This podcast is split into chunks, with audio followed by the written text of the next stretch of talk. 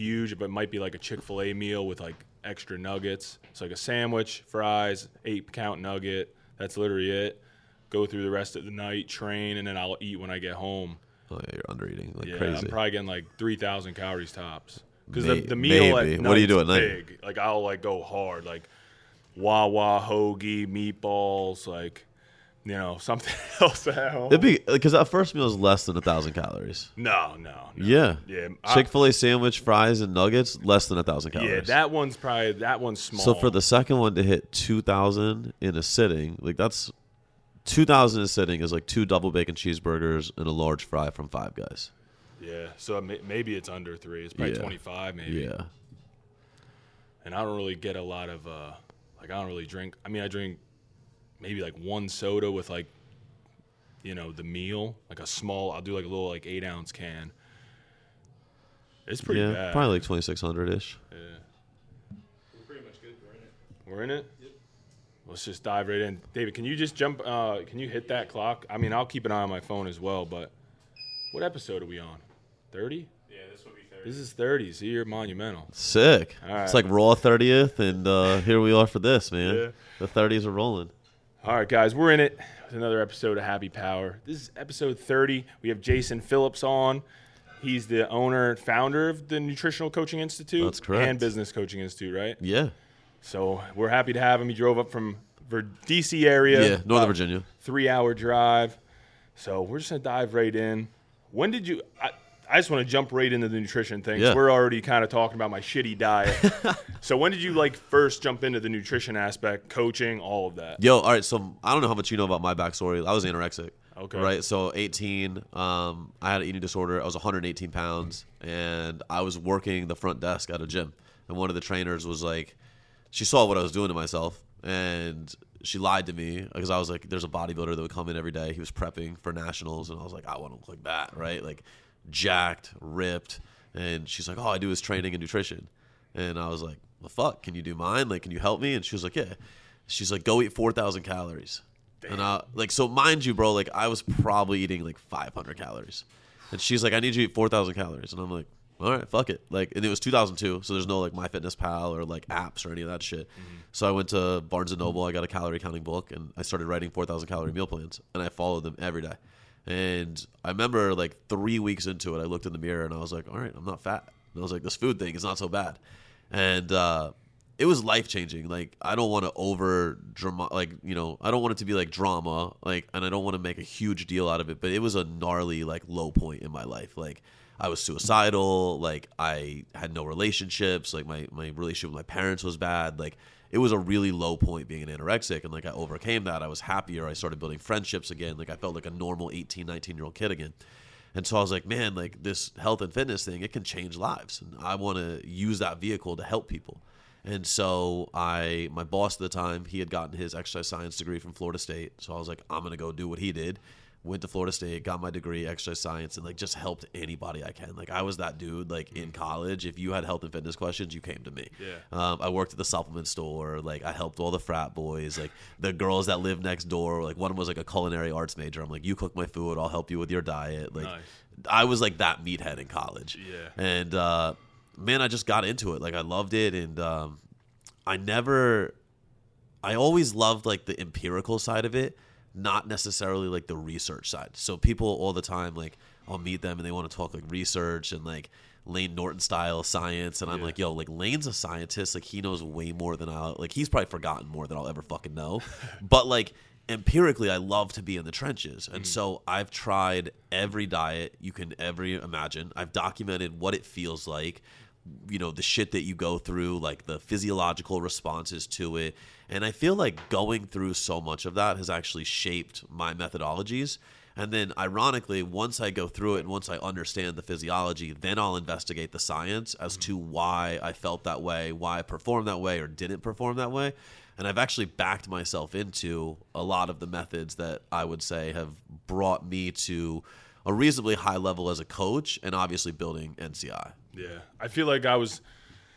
I went on a rampage a few nights going through your profile, watching a lot of your uh, reels and stuff like that. And I feel like you're uh, very kind of, uh, I don't know, it seems like applicable information. You know what I mean? Like that's when I like because some people they're like throwing all this stuff at you, and you're like, you know, it sounds good, but it's just like I don't know what the fuck you're talking about, really. You know, what I mean, like how does it apply to like a normal person with a normal job, or even somebody who has an abnormal job? Like, again, we were kind of talking about my diet, and I start my day. You know, I just I just go like I Yeah. just get up, go. By four o'clock, I'm like I haven't eaten shit today Yep. and then I'll get I you know we'll just say Chick Fil A eighty percent of the time. Then I finish the rest of the day. I'll train at like ten p.m. and then I don't eat again until like midnight, and I just like fucking throw down as much as I can. Yep. Go to sleep. A couple hours later, I'm like, this can't be uh, sustainable. Like, but at the, but I. Well, it's know. sustainable. it may not be optimal, yeah, but it's yeah, sustainable. It's definitely not optimal. But yeah, like what what do you say about some of the nutritional timing aspect? Because that's always like something I hear about people like nutritional timing. Let's just let's just talk. Let's just use me as the Yeah. the example and like Well- performance wise, like what like what would you recommend? Before we even jump into that, really quickly, like if you zoom out and you look at nutrition, like science hasn't changed since like evolution, right? Like the human body, physiology, it functions the fucking same, mm-hmm. right? Like our heart still beats, blood circulates throughout our body, like our understanding of it continues to improve every single day. And the methodologies that we use to manipulate that understanding continue to improve every single day. But like when I built NCI, my greatest challenge was like, how do I take science and rewrite science? And I, I couldn't fucking do it, right? Like precision nutrition existed, ISSA, like all the other textbook things. And I'm like, there was this massive problem, right? Where all the science in the world was out there, but I'm like most nutrition coaches, in all honesty, they still suck. And I don't I don't say that negatively. I say it in the sense of like they're super smart, they mean really well, but they can't create a result for the people that are coming to them, which is a massive problem. Yeah. Right? Like I know when I first started, I saw three like registered dietitians when I was anorexic before I met this coach. And even though she gave me horrible advice, I would never say give an anorexic 4,000 calories ever. Like terrible advice. But like she got in the trenches and tried to understand where I was at. Whereas like a registered dietitian was like, "Oh, you're just got to do this and this," and it was like blanket textbook advice that just didn't apply to me like in the real world. And then so like that brings me to like your situation. I guarantee you there is not a textbook written that says Colin Whitney comes into your office as a nutrition coach and is running two gyms and has a successful business and wakes up and doesn't eat until four o'clock and then trains at 10 p.m. at night. How do you fuel this guy? Like, there's no book, right? yeah. And so, like, you have to be able to take the science and you have to be able to take that into real world application as a coach, take the principles of, you know, physiology, metabolism, biology, all the sciences, and then create real world application.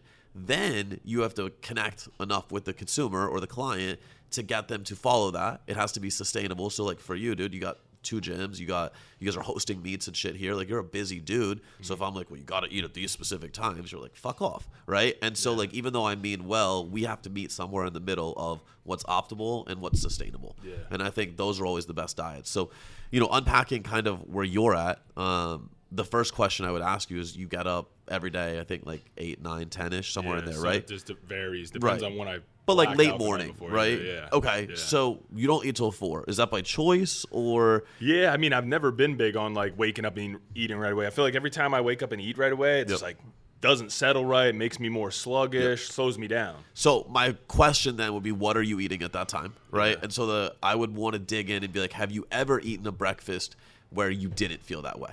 And the the only reason I'm asking the question is the single biggest thing that we're facing with you right now is overall caloric load. Hmm. You have I don't know where you're at like in your training cycle, but I would assume off season unless you're like in meet yeah, prep, no, right? It's, it's it was very off season. Okay, so we're off season right now. So like when I look at a, a periodization schedule, off season for you, this is strength gains, right? Like you're putting Yeah. on, you're at least like you're blocked to pursue strength gains, right? Yeah, I mean, as of now, it's been like dealing with injuries and all of this, so it, it's even like it's like maintenance. I'm Okay. like, yeah, I'm like just trying to like get a little pump in on occasion. Okay, so if we look at that, like let's change the goal, then it's recovery mode, right? Mm-hmm. So if I'm working with you, I think we would agree the short term outcome is like let's get you healthy so that we can facilitate future strength gains, Mm-hmm. Yeah. right?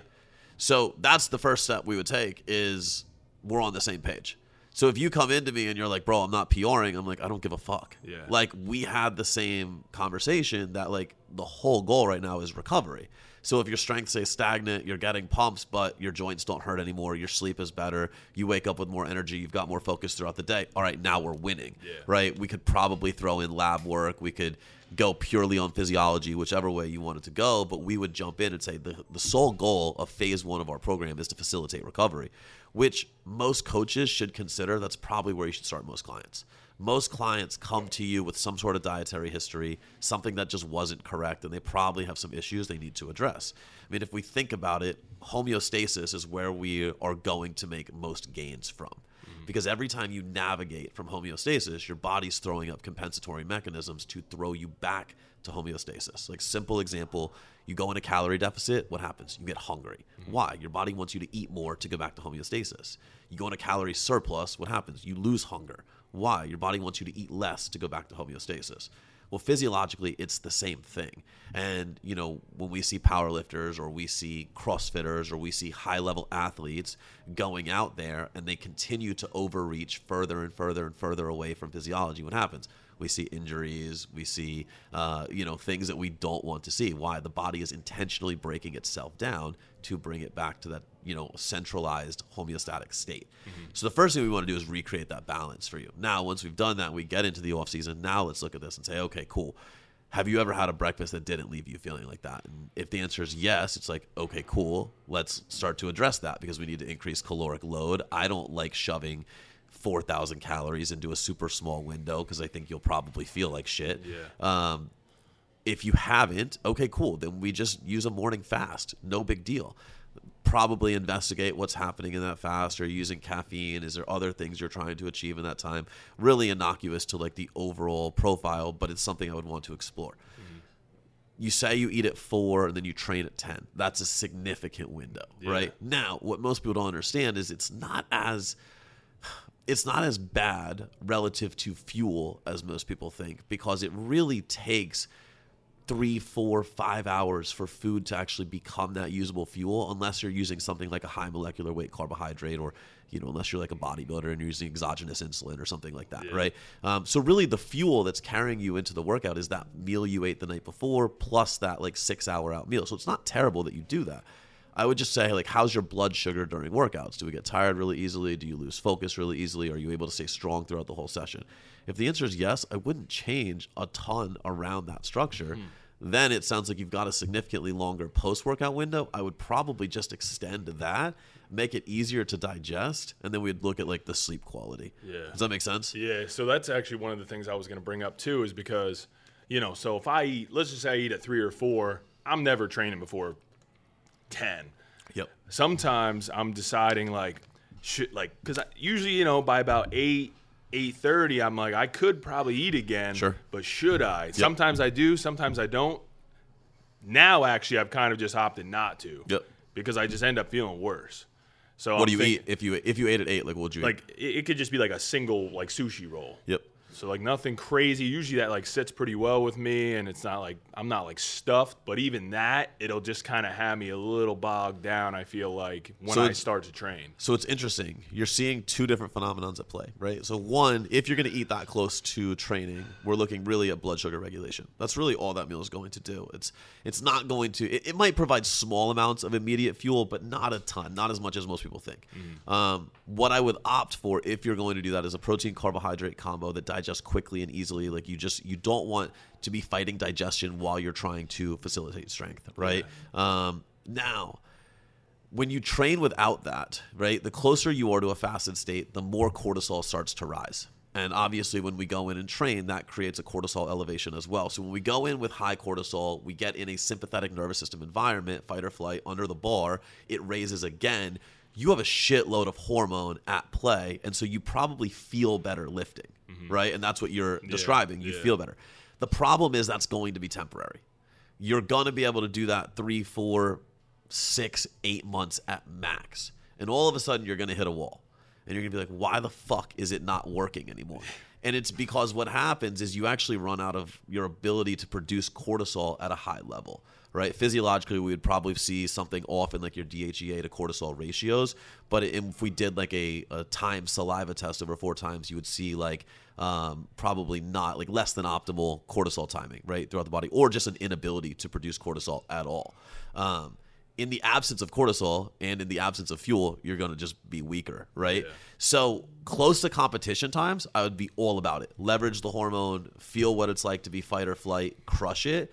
When you're really far away from that, I would say eat the food so that you're using fuel way more than you're using hormone. Okay. Uh, like a really good example is when I cut UFC fighters. Um, I'll typically have them eat their last meal pre-fight, like ninety to two, like ninety minutes to two hours out, and it's super light. It's just protein, carbohydrate, and they'll always say like thirty minutes out, I'm hungry, and I'm like perfect because that hunger signals to me cortisol is starting to rise. You got to do it across the octagon that wants to fucking kill you and hope Yeah. the ref stops it in time. Like I want you as close to fucking fight or flight as we can get, so that you're on guard, so that you're you know optimal defense and you're ready to take their head off too. Yeah. Um, and so in, in athletic situations, I'm always trying to facilitate that and take advantage of every ounce of hormone that we can. But in training scenarios, we don't want to do that. And you know more than anybody, there's a difference in competing and, and training. Yeah. That's interesting. So, have you uh, started working? Like, we'll use the UFC guys. Yeah. Have you started working with a UFC guy who was doing it another way, and then once you came in Yeah. and implemented it, he would like, what was the feedback? Yeah, so I worked with um, Luke Sanders actually, and he had worked with I won't say names, but he had worked with another well-known, two other very well-known nutritionists uh, before me. So one I shadowed. I just was there to like. He was a friend of mine. He used to uh, he used to date Becky Lynch uh, from the WWE, and Okay. she's a very good friend and client of mine. Nice. And so I was just like, yo, I'm gonna come. I'm gonna help out as much as I can. And I was I was brand new in like the UFC scene, so like I I was like I just want to learn. You know, I want to be around it. And uh, so I like cooked his food for him that weekend. I was his bitch in Vegas like that whole weekend.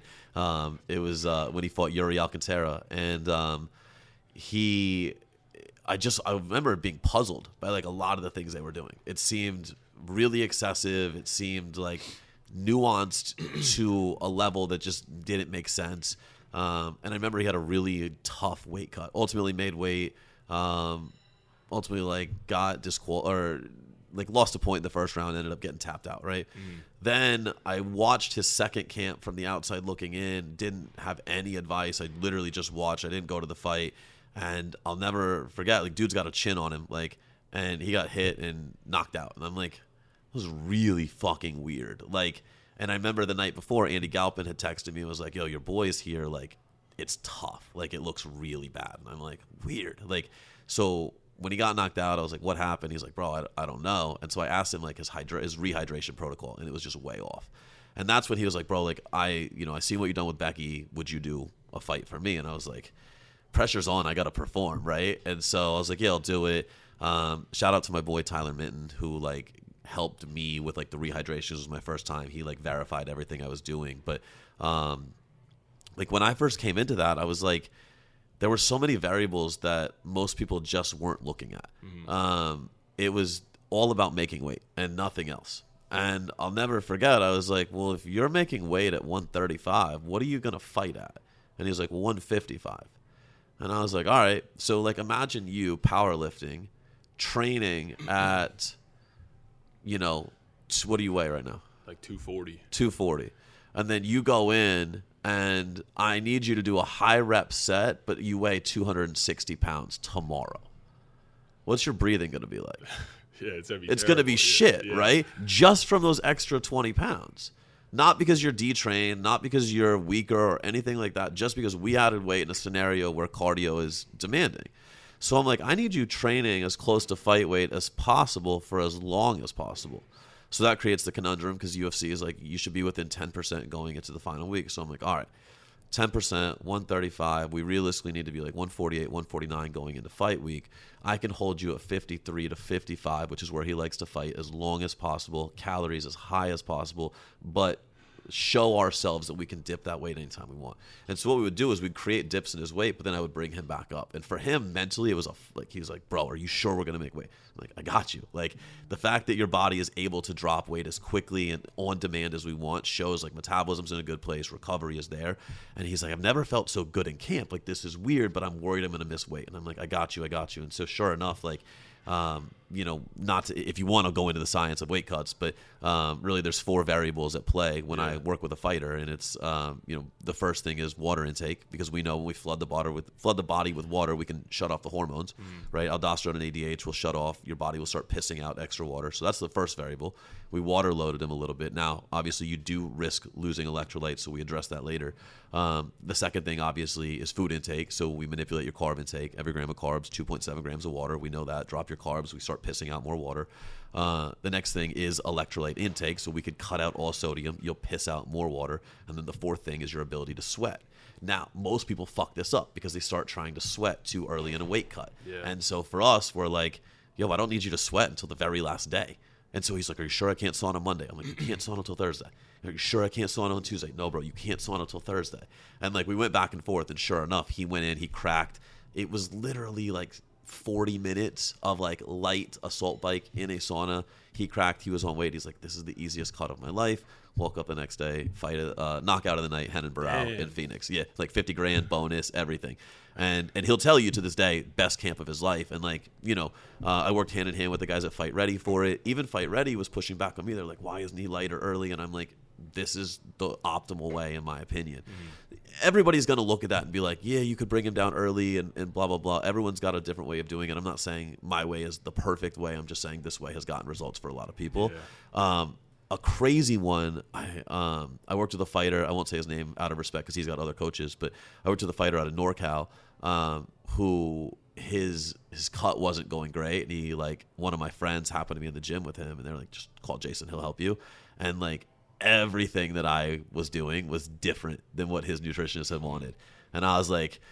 I'm here for advice, but I'm not here to step on toes. And that's something I'll never do. Like, I mean, it would be like somebody, you know, you giving somebody like warm up sets or whatever for a meet, and their coach is like, no, I do it a completely different way. Like, you got to roll with what got you here. Yeah. Um, and so I think in that in that point, the role of a coach is just to give you confidence. Like, I think I was just there as a sounding board, tell me what you're gonna do. All right, sounds reasonable. Like, if it fucks up too bad, I'll, I'll manipulate something. But I just became a sounding board for him, and honestly, did nothing. Um, and he went in, and he won the fight. So. Dang, I feel like with the UFC guys, do you think that's something they're starting to come around to? Because I feel like for the longest time, it's like some of those guys are like blacking out on the scale afterwards, like feeling. Then they would mention they felt like shit in the fight. There's like, you, it was always a common topic. Like UFC is like my favorite sport. I now. love Like, UFC, bro. I don't even fucking watch football anymore. Like, Yeah, why aren't we all going to a fight soon? yeah, for real. I, I'm in whenever. But yeah, I feel like they're starting to kind of come around to like some of the better weight cut protocols and stuff like that. Like, when did you notice like a tr- like how long ago was like when you were? Are you still like? I don't do a lot anymore. And, and shout out to like Duncan French and the guys over at UFC PI. Um, they've done a really cool thing. They've actually made it free for fighters to get proper advice. Um, and so they obviously open up the Performance Institute in Vegas. If you haven't been out there, it's nuts. Like if we ever go to a fight in Vegas, I'll set us up a tour. That'd it's fucking insanity. Um, and they uh, they provide all the food for the fighters through Trifecta. So like literally, they get all the food to their house. And it's like eat this at this time, and they have made it so easy. The the dehydration, the rehydration, like it's on point. They're studying shit all the time. Uh, you know, they've got several interns in there, all like going for their RD. So like you've got some reasonable talent, like good IQ, but uh, like what Duncan and Forrest and all the people at the PI have tried to do in terms of like raising the bar has been amazing. And you're starting to see the guys that were like half-assed into it. You're starting to see them forced out. Um, you know, it, it sucks because cutting a fighter was really lucrative, right? Like I used to be able to get 20, 30 grand for a camp. Um, you know, now I get zero dollars because the UFC PI doesn't charge you. So, uh, you know, I think guys like Tyler are some of like uh, Tyler, Andy Galpin, Dan Garner. Um, they're some of like the last few that are, you know, Dan Dan works with Sean O'Malley, and so Sean won't won't touch anybody but Dan, um, and rightfully so. Dan's amazing, super smart guy. Um, but there's a few that still do it, still charge, and because they've been in the game for so long, I was still new to the game when the PI came around and only had a handful of clients. And to be fair, it's it's so time consuming, and I'm such a perfectionist. Like, if you're around me during fight week, I guarantee I'm the biggest ball of stress because I just I don't want them to miss. Like that's 20% of their purse that's on me. Like it's mm-hmm. 100% on me. Mm-hmm. And then it's like the worst text to send is like 2 hours before the fight like yo good luck because at that point you no longer have control. I have control of the journey up until 2 hours out. Then it's like you got to go in the cage and you got to do you. And I have no control if you get knocked out or if you knock them out and that fucking sucks. So um but it's fun, man. Like I still I love it. I love the science behind it. It you know, again, like I've done so many things personally. I've overhydrated, I've dehydrated, I've fucked around with electrolytes. I know what it feels like. I've gone in, tried to perform, and, and I think that that's what's allowed me to help guys at the high level. Yeah. Do you think uh, like some of them it feels like they cut a shit ton of weight? Yeah. Like I I love to hear like Khabib and like Islam. They're at like 190 and they're getting down to 155. Like. I guess from an outside looking in, you're like, well, they're doing something right. They're like the best in How the about world. how about Paddy?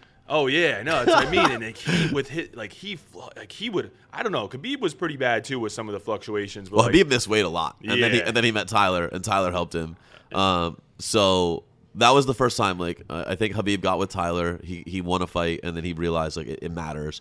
Um, Khabib obviously trained with Daniel Cormier, Yeah. and Daniel's like Tyler was Daniel's guy, Okay. and so I think that like Daniel got Khabib's head on straight, and obviously probably the greatest fighter to ever live, right? Yeah. Undefeated. I I wouldn't want to fight Habib right now, like, um, but it's. Uh, yeah, it's I don't know, man. There's there's part of it where I think that they're fighting at an artificially low weight. Again, like if you're making 155, you're fighting at 175. So the you know the real cut is to 75 because after that it's all water for the most part. And then it's like, did you get to 75 the right way? Because if you get to 75 the wrong way, 55 is impossible. But if you got to 75 the right way, 55 is easy. People don't understand how how easy it is to lose 20 pounds of water overnight. A lot of these guys that take fights last minute, they're at an advantage when it comes to the weight cut. They're not an advantage for the fight, but they're at an advantage to the weight cut because it's like, yo, you've been eating and drinking fucking everything. Hmm. Clean it up for six days and then sweat and it's easy to get the weight off, but your cardio probably sucks. You're not used to being in that environment, and so like obviously it is a disadvantage in the fight. But Yeah. that's why a lot of those guys don't struggle with weight. Um, I remember Chael Sonnen on uh, ESPN was like, yeah, you know, only like he's like I'll brag because I, I lost like 26 pounds in in a day, yeah. and he's like, you know, he's like we hold that shit as like a badge of honor, and I'm like. Psychos, man, That's like psychopaths, but it's uh, yeah, and and I mean, I guess the bigger you are, the easier it is to lose. Yeah. But it's again, you've been eating and drinking everything inside. I mean, take take Chick Fil A out of your diet and put in vegetables. Take whatever you you know your concoction at like midnight and, and Yeah. you know put in fucking vegetables Yeah. and drink some water and you know take some herbal diuretics. Like, how much weight do you think you could lose in three days? Oh, Probably a twenty pounds. Yeah. yeah. Yeah, I drop weight really quick. That's like I would always like go into a meet. I'd have a beer the night before, beating like wings, and everyone would be like, "You're like seven pounds over." I'm like, "I'm gonna wake up right where I need to be," and I would literally wake up right where I need to be. Like I kind of knew where I would drop, regardless of like what I was doing, where I was at. So, And I again, there's no different. nutritionist in the world, I promise you, that's listening to this that is like the protocol to drop weight is a beer and wings. Yeah. But that being said, if a nutritionist is working with you and you're like, this is how I've done it, we need to sit down and we need to look at it and we need to understand the mechanism of action. And we need to make sure that we put you in an environment where you're comfortable and where that mechanism of action can continue to work. Because the last thing I would ever do is tell you to change anything that has worked for you right? Like there is such a level of confidence that I think we have to observe with lifters, with fighters, with athletes. Mm-hmm. When you step on the platform, right or wrong, the single greatest like asset you're going to have is your confidence. If you feel solid under the bar, you're probably going to get the lift. Yeah. If you're questioning it because you tried something new last night and you feel a little bit off, you might miss the lift. And I don't want to fucking be the reason for that. Yeah. Now, I might try to get you to like mock a competition like in the off season Mm-hmm. and try a couple other different protocols and see if we can really get you feeling another level. Yeah. But if we haven't worked together and that's our first meet, I guarantee you that's what we're doing. Hmm. What would you say is some of the most common mistakes with the weight cut? I know you already mentioned kind of sawing, using trying to do too it early. too quick, too fast. Hmm. It's you have to be patient. Um, I'm a fan of starting seven days out. Okay, that's another thing I was gonna ask. Yeah. Yep, I like starting seven days out. The water load usually starts to see the scale go down within the first 36 hours. You can usually leverage that for 48 to 72 hours. So you get two to three days out of that alone. You'll see the scale go down. And then you have to understand that you have those four variables at play and you only need to use each one individually, not all together. Mm. Right? So my order of preference is the water load, the carbohydrates, the electrolytes, and then manipulating intake slash sweat. Um, but if each one gets you like three pounds, I mean, that's 12 pounds, and that's on a lightweight dude. On a bigger person, you know, you get five pounds out of each one, that's 20 pounds. And that's super safe, right? None of those are extreme. You're still getting in plenty of proteins and fats. You're still getting in calories. Obviously, you have to change a training stimulus. Um, I think that's probably, if I was looking at mistakes, I think people don't look at like intake relative to training stimulus. Um, none of that would work if somebody was training super intensely the whole week right? So like if we go and they're trying to train really intensely all the way up to the fight and i'm pulling out any of your ability to recover your body's just going to shoot cortisol through the roof and it's going to hold on to every ounce of water. So you have to be able to match up with training stimulus but i think at that level it's usually understood. Um, at lower levels it's less understood and people think that they can outwork it so they put you know the the um, the fucking sweet sweat on and Yeah. the Albolene or whatever, and they're like, oh, I'm gonna go work my ass off, and I'm like, don't fucking shoot your cortisol through the roof, man. Like you'd be better off chilling and sweating. Uh, so um, probably those are the two biggest mistakes. Would you say there's any difference in like the protocol from like a two-hour weigh-in? Because A hundred percent. Okay. Massive difference. All right, yeah. yeah, because like 24 hours, I know, like even just from doing things myself and kind of having an amateur kind of perspective on like cutting, I've still like obviously notice a massive difference between 24 hours versus two hours. So You have to you have to remember too. It's not just glycogen. It's not just muscles that you're dehydrating. It's the brain that you're dehydrating, mm-hmm. and you can rehydrate a muscle very quickly. You cannot rehydrate a brain very quickly. And so in combat sports, like the more the the longer you're dehydrated, the longer you need to rehydrate the brain. Hmm. And so our goal in combat sports is really, and that's why they all wait till like the last day to do the cut. I'm trying to wait till as late as possible to actually cut. Then I'm trying to hydrate the next morning before the scale. My favorite like mental trick was to always send my fighters to the scale with a jug of water in hand, and their opponents like, "What the fuck?" And they're like on weight and they're just chilling, right? Yeah. And I'm like, my guys don't suffer. Like Yeah. they don't suffer at all. In a two hour thing, a you can't you can't recover in two hours right? I mean the first 60 minutes of a long dehydration are very critical but you're also at risk for digestive issues and we're all aware of that and we all plan for that. But if you only got two hours to rehydrate man you shouldn't be planning for very long to dehydrate which also means you shouldn't be planning to gain a lot of weight so you should have lost most of the weight pre-dehydration. Um, it's really a fine line. And like lifters are different. Some people all have wake up on weight, eat normal, like limit the limit the water intake, not eliminate but limit. And there's a big difference because dehydration can kill performance faster than anything. Um, and I think a lot of lifters fuck that up. I think Yeah. they're like, "Oh, well, I'll just eat and I won't drink," and I'm like, "That's a terrible idea." Um, if anything, I'd rather you drink and eat less because hydration will give you better performance than any amount of food will. Your body will go back to the day before to get the food.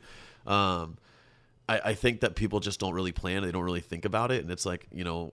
I, I used to do it with Oli lifters, and I would see Olympic weightlifters go in and they're like sweating their ass off all the way, and then they're like, "All right, how do I rehydrate in 15 minutes?" And I'm like, "You don't."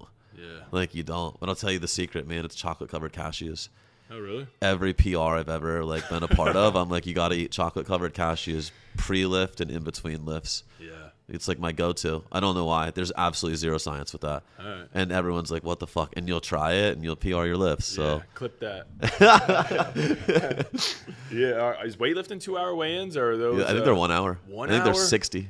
Damn. I used to see people in USAPL fuck this up all the time, like, you know, trying to make crazy cuts, underperforming every meet, and I'd be like, "You're not figuring it out yet." Like, Right. you literally come in feeling like dog shit. Yeah. What do you think's gonna happen? You're in a performance sport. Like, you're gonna lift your heaviest on a day where you're fucking depleting yourself, dehydrating yourself. So. That's wild. Yeah, that's good though. I feel like a lot of uh, you know, a lot of the powerlifters will hopefully get a lot of good info on that. I think if like when in doubt, cut less and just lift a little heavier. Yeah. Right. I mean, unless you're going for like world records and like That's- something's on the line. But I mean, for most of the people that are like listening, you're not trying to break a record. Just lift a little heavier. That's exactly and what I have a better everyone. experience and like fuel yourself. Eat a little more. Like make the most of it. Have an enjoyable day. Yep. Um, I would say 90% of the people I work with would benefit from that advice more than hey, here's a crazy cut that we could do.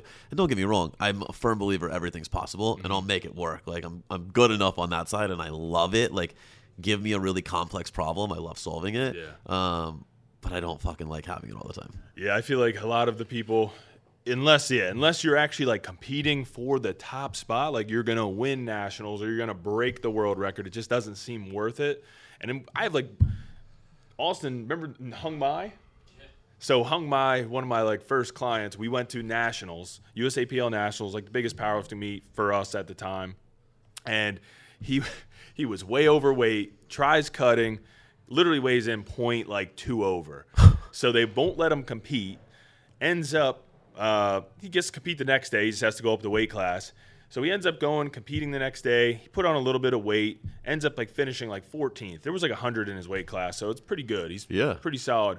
We literally looked and seen like where he would have finished the same total in the other weight class, and it was like damn near the same. So it's like competitiveness.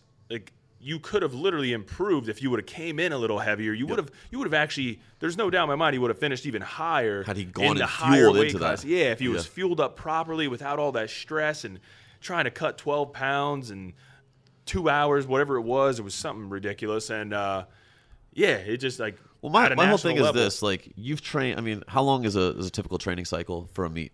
Usually for me, I, I like to get about 16 weeks. Okay, Yeah. so you train 16 weeks, and you do majority of the same shit for 16 weeks: pre-workout, post-workout, you know, intro workout, whatever you do. And you want to fucking change all those variables in 24 hours, and you expect everything to be better, right? It's it's almost like in the bodybuilding world, Yeah. where it's like you prep for 16, 20, 24 weeks, and you're throwing. It, it can be a planned, but a planned hail mary at the very end in hopes of achieving hundred percent. And I'll, like you know, this is where like Lane Norton used to say, like I'll take somebody at ninety eight percent without trying to push for 100% because sometimes the push for 100% is you go to 102 103%. Mm-hmm. And in bodybuilding that's death right? You spill over you look really blurry and that 102 103% might as well be 80% Yeah. you know in powerlifting it's like maybe you show up 98% because you didn't manipulate all the variables. But most other people that are trying to manipulate all the variables they're down at like 90% 100%. and i'll take your consistent 98% with confidence it will sometimes shoot you to 100% over somebody that's trying to nail 100% from that 90%. Like it's Yeah. you're just taking a leap, man. And and sometimes you nail it. Like sometimes it's fucking beautiful and you tell the story and you're like all the stars align and it's Yeah. great. And uh other times you're like I don't know what the fuck happened and you're like I just wasted 4 months of my life. and I would rather avoid that with most people. That's usually what the caption says after their shitty meet. Yeah. So I just wasted 4 months of my life. It's like no, you wasted a day which caused you to feel like you wasted four months. And I, I hate that for most people, man. It's it's usually so easily addressable. Yeah, no, there's nothing worse than you're working with somebody for months and months and months, and then they, you know, get off diet a little bit, or they kind of miss a few things during the prep, and then they get to meet week, and they still want to make that weight class, and you know, I'm I'm usually on board with like I'm like whatever you want to do, I'm gonna help For you sure. do. You know what I mean? And even if even if I mean it's rare that I'm gonna be like, no, we're just not doing it because you're gonna shit the bed. Because I, I wanna I wanna let them at least like for once one one time. If if we fuck it up, then I'm like, all right, remember that last time? We're not doing that again. Do you but do you tell them that going into it, like, yo, you might really fuck this up, or, So or you- do you just like let them experience I'll it? usually just let them experience Okay. it. Yeah, I'll usually just kind of be like, all right, if that's what you want to do, that's what I'm going to help you do. But then after that, I give them that one. Now the next time I'll be like, well, let's do it my did- way. Yeah, it, it didn't work last time doing what you want to do, so we're going to switch it up. But I do want to jump into the business aspect Yeah. a little bit. I feel like powerlifters hope you enjoyed all the nutrition aspect. I feel like everyone's going to learn a lot from that. But yeah, so yeah, what was kind of the transition from nutrition coach to you're coaching other nutrition coaches? Yeah. Um. So 2014, I decided I was gonna like make it right. Like I dabbled in nutrition coaching probably 04, 05, all the way to like 2014, like nine to ten years of just being a complete fuck up, right? Um, was really intelligent when it came to nutrition. Never gave a shit about creating lots of success. Like I was your prototypical like entrepreneur. Like wanted success and was like, yeah, like I want all the shit that comes with success, but I really was like lazy as fuck and I wouldn't do anything. And it was like November 2014. I went to Colorado. Uh, I was with my girlfriend at the time. We were on a date. It was our first like travel trip together. Um, Thanksgiving Day, and I'm like, dope holiday. Like, take you on a ski trip. Like, I'm gonna impress you. This is cool. We go to the grocery store because I got to get my fucking Starbucks. Like, I have to have Starbucks every day. I went for eight years straight, never missed a day. Yeah, that's And impressive. I yeah, like I honestly only broke it just to break it. Like, and then the next day I started again. So like I, you probably could consider it at this point like fucking eleven years. But um, anyway, I went and it was like, I get to the front of the line. I got I order my americano. It's like three dollars and seventy six cents or something like that, and my card declined.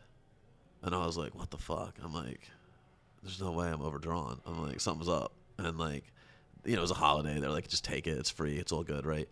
And I'm like walking the aisles and I like look at my banking app and like sure as shit, I'm like overdrawn in my bank account. Twenty seven dollars and five cents. I'll never forget it. Jeez. Right? And I'm like, fuck. I'm like, I'm overdrawn. I'm on a date. I gotta tell this girl like I'm a fucking degenerate. Basically, I have no money. I can't manage my finances. You gotta pay for Thanksgiving dinner, and you probably gotta pay for this trip, which is horrible. And I'm like, fuck. Um, for whatever reason, like we walk all the aisles, we get all the groceries, we get to the front. I look at my app again to like just wallow in like my own pity, and like five hundred dollars had like cleared in my account, like a check that I had put in like late the night before, bank holiday, not supposed to happen. And I'm like, fuck, like I got to get my life together. And so I never had to tell her, right? So obviously I went and I paid for the coffee because I felt bad. Yeah. Got the groceries. Um, was actually able to get like my mom to like put cash in my account so I could pay for the trip. Yeah. And I was like, I got to get my life together. Went home and I was like, I got to figure out the business side. And um, and I did. And that year, uh, within 90 days, I was doing over ten thousand dollars a month. Within 12 months, I was doing a million dollars a year. Damn. And um, took that business to over. Th- I was I, the first person, to my knowledge, um, to take just a one-on-one nutrition consulting business to like north of three million dollars. It took that to north of three million annually.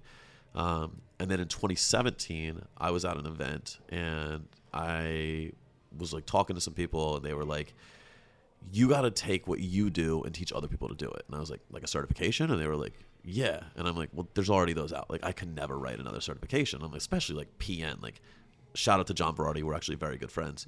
And I'm like, dude wrote like a textbook, full citations. I'm like, I have no, like, I'm lazy, dude. I'm not doing that shit. And they were like, figure it the fuck out. and I was like, dope advice. Yeah. And uh, so I, I left and I was like, I was driving from LA to Arizona. Like halfway in the drive, it hit me. I was like, you don't have to rewrite science. You have to teach people how to apply science. And that's when NCI was born. And um, I, I went in and I pulled up to my house, ran in the house, like wrote the outline for the cert. It's never changed to this day. Like it was that vivid. And uh, put out a call. 40 people were like, yo, I, I want to do this. I was like, it's $1,000. Cool. Like, I was the fastest I've ever made 40K. Yeah. Told my assistant, I'm like, hey, we need to add two more sites. She's like, all right, Austin and DC. Announced that the next day. We put 40 more spots of those. I made 120K in two days. And I'm like, holy shit. Um, and so in July of 2017, we did our, our first cert. And um, it was amazing. And we did them for throughout the whole next year. Um, and then people started hitting me up and they're like, all right, they're like, you're teaching me how to be a nutrition coach. You make millions of dollars in nutrition coaching. How do I take what you're teaching me and make money with it? And I was like, I don't fucking know.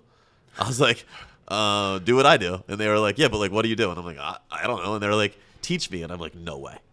Like, no way. Because I had hired the business gurus earlier on, like when I was a trainer, and I got burned by all of them because majority of business gurus are fucking assholes. And like they, they'll take your money and they give you nothing. And I was like, I'm not getting into that crowd.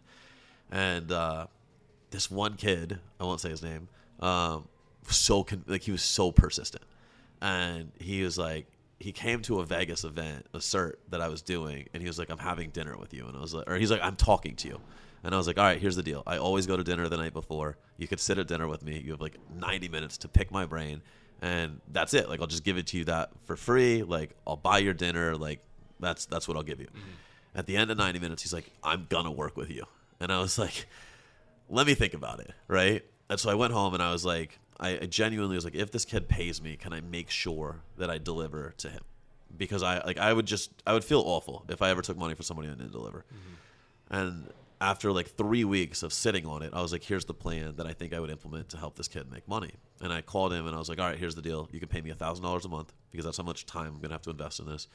And if after 90 days you're not more profitable, I'm giving you all your money back and, and we're done. And he was like, fair. And I took the kid from $6,000 a month to $60,000 a month in like a year and a half. Damn. And, uh, more and more people kept knocking on the door and, and I kept delivering similar results. And I was like, all right, I think I know something. And um, I started to realize I was like, if I help more coaches scale their business, I'll have more impact in this world than if I scale my own business. And so I sold my own business in 2020 and I like really tripled down on this. Um, you know, 20, what are we, 23 right now? 2021, I lost my co founder of NCI. He passed from COVID. Damn. Um, and it was I we had kind of gone. He was the education side, I was the business side, um, so I had to replace the education side. Um, I'll never replace Travis. Like you know, rest in peace, dude. Like miss you, love you. Like fantastic human being, man. Like if you ever met him, he had more passion for the nutrition side of things than, than anyone I've ever met, man. Um, but you know, got an amazing PhD student come in. He's taken over the education side. Extremely, extremely intelligent dude. Um, he had actually wanted to work for us prior, and so it was just a logical transition to him running our Yeah. side, and it really allowed me to focus on the business side. And um, I kind of fell in love with it, man. Like I, I've seen, you know, obviously we've taken NCI in 2017 was the inception, you know, 2022 fiscal year we did a little north of 12 million. Um, so you know, we were able to go zero to 12 million in less than five years, and uh, you know, I think we're on pace this year. We'll do, we'll definitely do north of 15, but I think we're, we'll trend towards 20 or 30 in the next two or three years, and uh, and I think that's really scratching the surface. So. Um, you know, right now, I always say like Alex Hormozi's documenting like 100 million to a billion, Yeah. and and he always says like he wishes Zucks and Bezos would have documented 100 million to a 1000000000 Well, I wish Alex would have documented zero to 100 million. Yeah. Uh, so I'm going to document for the world how do you go from 10 million to 100 million, um, and that's that's what we're in right now. So. Um, just an exciting side of life for me. I think that I, I always need something that challenges me, and I think the business world is evolving. And obviously, we've had pandemic and we've had all sorts of crazy shit, and it's forced you to get really good at your craft, and I, I've enjoyed that. Yeah. Damn. Yeah. I feel like uh, just to jump back a little bit. What, like so when you were doing you said you worked up to like three million a year was that when you were Yeah. just strictly by strictly yourself strictly nutrition. Yeah, nutrition? it wasn't just me. I had had um, God, how many coaches did we get up to? I think we probably got up to like eight or nine coaches Okay, on so you staff. had like a team Uh huh. yeah Yeah. because I was gonna say I'm like damn No, at, at my peak, I was doing probably 35 or 36 a month. Um, I had 167 clients, was the highest my roster ever got, and I literally slept four hours a night. I would wake up at 4 a.m. to start my call, and I would take calls all the way till midnight. Um, and I joke, it's not a joke, it's the truth, but um, I was so like deep in the trenches, and I'll never let another coach do this, but this is just what the hustle was like. I never wanted that Thanksgiving day ever again. Um, there's a video of me somewhere back squatting 405 while talking to a client.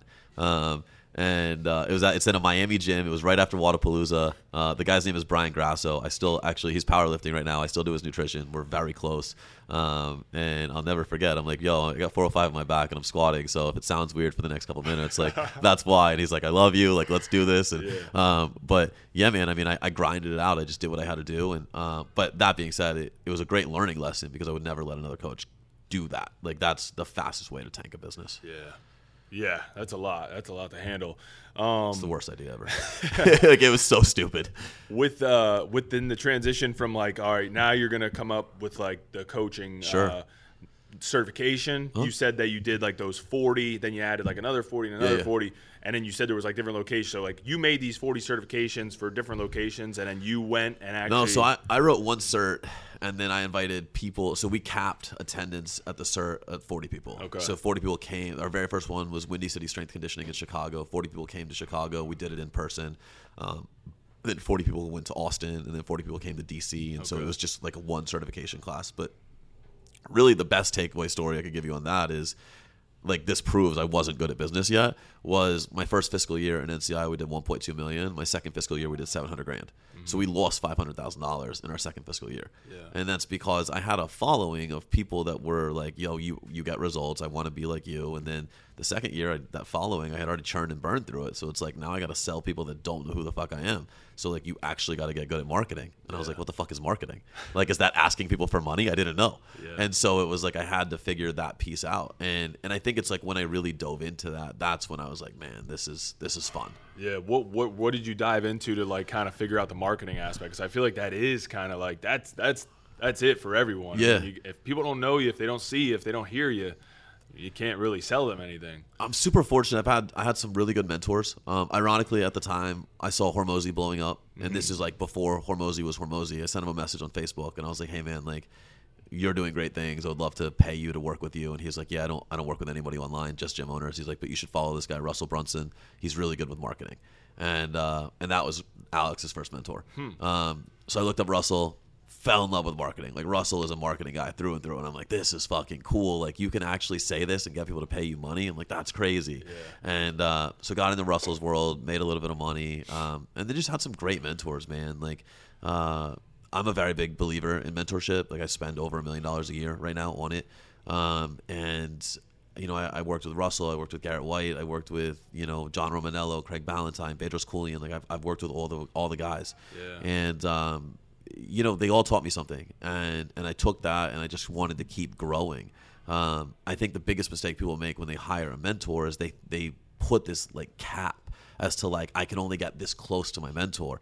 And mine was always to like, all right, I want to learn from them and then I want to outgrow everybody and I want to continue to outgrow each and every mentor so that I have to get to like the next level. Yeah. And if you think about that in the world, right? Like Tony Robbins didn't have Tony Robbins. Like he had Jim Rohn. If you think about like Zucks didn't have Zucks. Like Bezos didn't have Bezos. Elon didn't have Elon. And so it's like they had to keep getting somewhere and then going beyond. And like I just want to keep going beyond. I want to elevate this space and like what's possible for coaches because five years ago, if you would have told a coach you can make half a million dollars a year, they're like, "Holy shit! Like that's crazy." And now I feel like coaches almost feel like they're entitled to make half a million, which is a gift and a curse. Like I love that we see that half a million a year annually is a very real possibility, and then I love the entitlement, or I hate the entitlement of like, "Yo, like where's my money?" Like you got to actually work, dickhead. But Yeah, yeah. um, that so it's I think it's dope, man. I always want to set that bar and I want to show people like what's possible. And it, not everyone's gonna get there. Not everybody should be an entrepreneur. I'm a very very big believer of that. A lot of people should probably be a number two or a number three, and they should find a company to work for, and they should not be resentful that the company wins. But um, that's a whole other conversation that we could go into. Um, but it's you know the people that choose to be an entrepreneur, man. Like it's life is limitless, and I think that that's that's dope, and, and I think that's what keeps me going every day. Yeah, yeah. I think it's uh, always difficult to find people to kind of help you grow. So that would be. I mean, I know I don't. I know we got a little bit of a time crunch, but like, is there anything that you do in particular to find good people, like find in Austin or? it's you got to have good relationships. You, I, I'm a big believer in overpaying talent. Hmm. Like any of my top people, you can you can interview them. I don't think there's any price negotiation. I think like I'm like, what do you want to make? And they tell me, and I'm like, cool, done. And because I don't want them going in the marketplace and thinking they could make more somewhere else. It's mm-hmm. I don't want it to be about making money. And so like if I feel like you're getting what you want out of your job financially, now it's my job culturally and task wise to give you the right things in a manner that you enjoy it. And I can tell you that like the growth to three million dollars a year annually. So what is that? Two forty a month, right? Two mm-hmm. fifty a month. That's not that. It's not that hard. Like it's really not that difficult to get to a three million dollar business. The growth from like three million to ten million, it's people. And, and I think everybody underestimates how important your culture and your ecosystem and the the SOPs that you put into place are for your ecosystem. And so it was it was learning for me, man. Like I stayed stuck at three million for the better part of a year. Like I was like grinding at that like three hundred to four hundred thousand dollar a month mark, and then like I realized it was people, and I went like three hundred to a million a month really quick. Uh, like I went like th- one month was like three hundred, then I did like six hundred, then I did like nine hundred, then I did like a million, and and it was like boom, boom, boom, and it was like fuck it, it was actually easier because I had people doing the right things. Then, as entrepreneurs and owners, our ego gets in the way, And we're like, well, why am I doing less? Why do I feel less important in my own fucking business now? And you have to remove that. That's been the hardest part for me. Um, we do a quarterly assessment with Alex and Leila at acquisition. And as I was filling out our quarterly form this quarter, um, we have what's called MITs, most important tasks for the quarters. And I was putting mine, there's only three, and they all come back to like the marketing and the acquisition. And I'm like, fuck, am I that not important to the company that all I am is a talking face? And then I was like, wait a minute, that's all I should be. Yeah. Because behind the scenes, if I have delegated properly and I've empowered properly, our leadership team is doing what they're doing. I should be able to look at those things, quickly address the leadership of the team, and then go be the face to grow the company. And I think a lot of owners struggle with that. Is you have to delegate, you have to give up responsibility. You also have to understand you need to hire people better than you, and we all have fucking egos. So when you hire someone that's better than you, you're instantly intimidated. And so what do you do? You either you know you shit on them, you you don't lead them properly, or you go hire somebody worse than you, which is only going to cap your business. So get your ego out of the way, hire amazing people, learn from them, and continue to lift them up. Pay them really well, give them a great environment to work, and you'll never have to worry about them leaving. Yeah. Yeah, I'm still trying to figure out gym staff. So we can have that talk offline, Yeah, man. yeah. You got a really dope person at your front desk. I can tell you that. Like that girl should be running operations. shout out to Casey. She's gonna be thrilled to hear that. No, She- she, like- is, like, she's really good. In yeah. a five minute, no shit, dude. Like in a five minute conversation coming in this morning, I can tell you from like attitude, attention to detail, watching everybody go out the door, and she knew every single person's name. I guarantee she probably knows what's going on in their life. Her previous experience and what she's done, and the passion she has for being here, like she should be running operations. Yeah.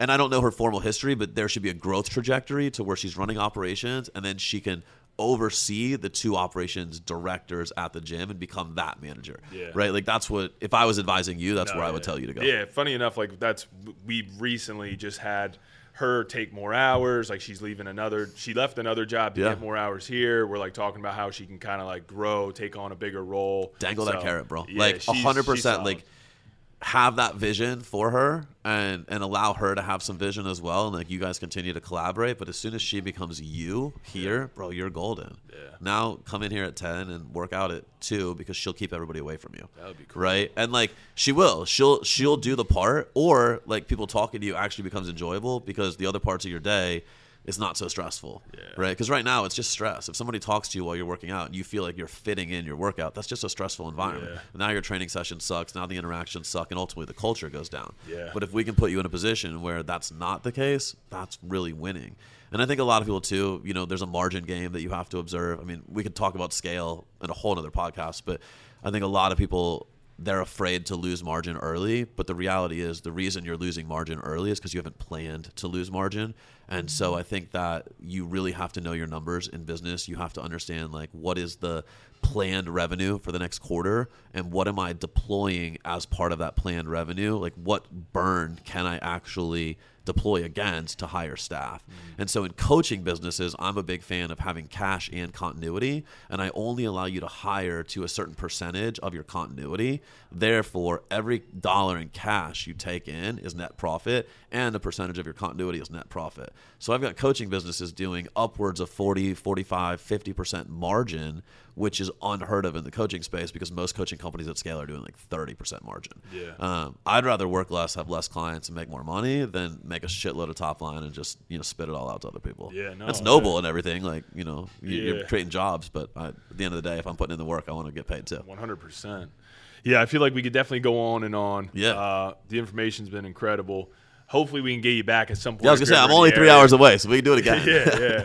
So I really appreciate you coming on. I know you're a busy 100%, guy, bro. Um, do you got if you want to tell our, our following where they can find you, Yeah. Instagram, YouTube, stuff like that? Yeah, uh, Instagram is just NCI underscore CEO underscore Jason. That's the worst handle ever. Um, but uh, I had people making fake accounts of me and then reporting me saying I was imitating them.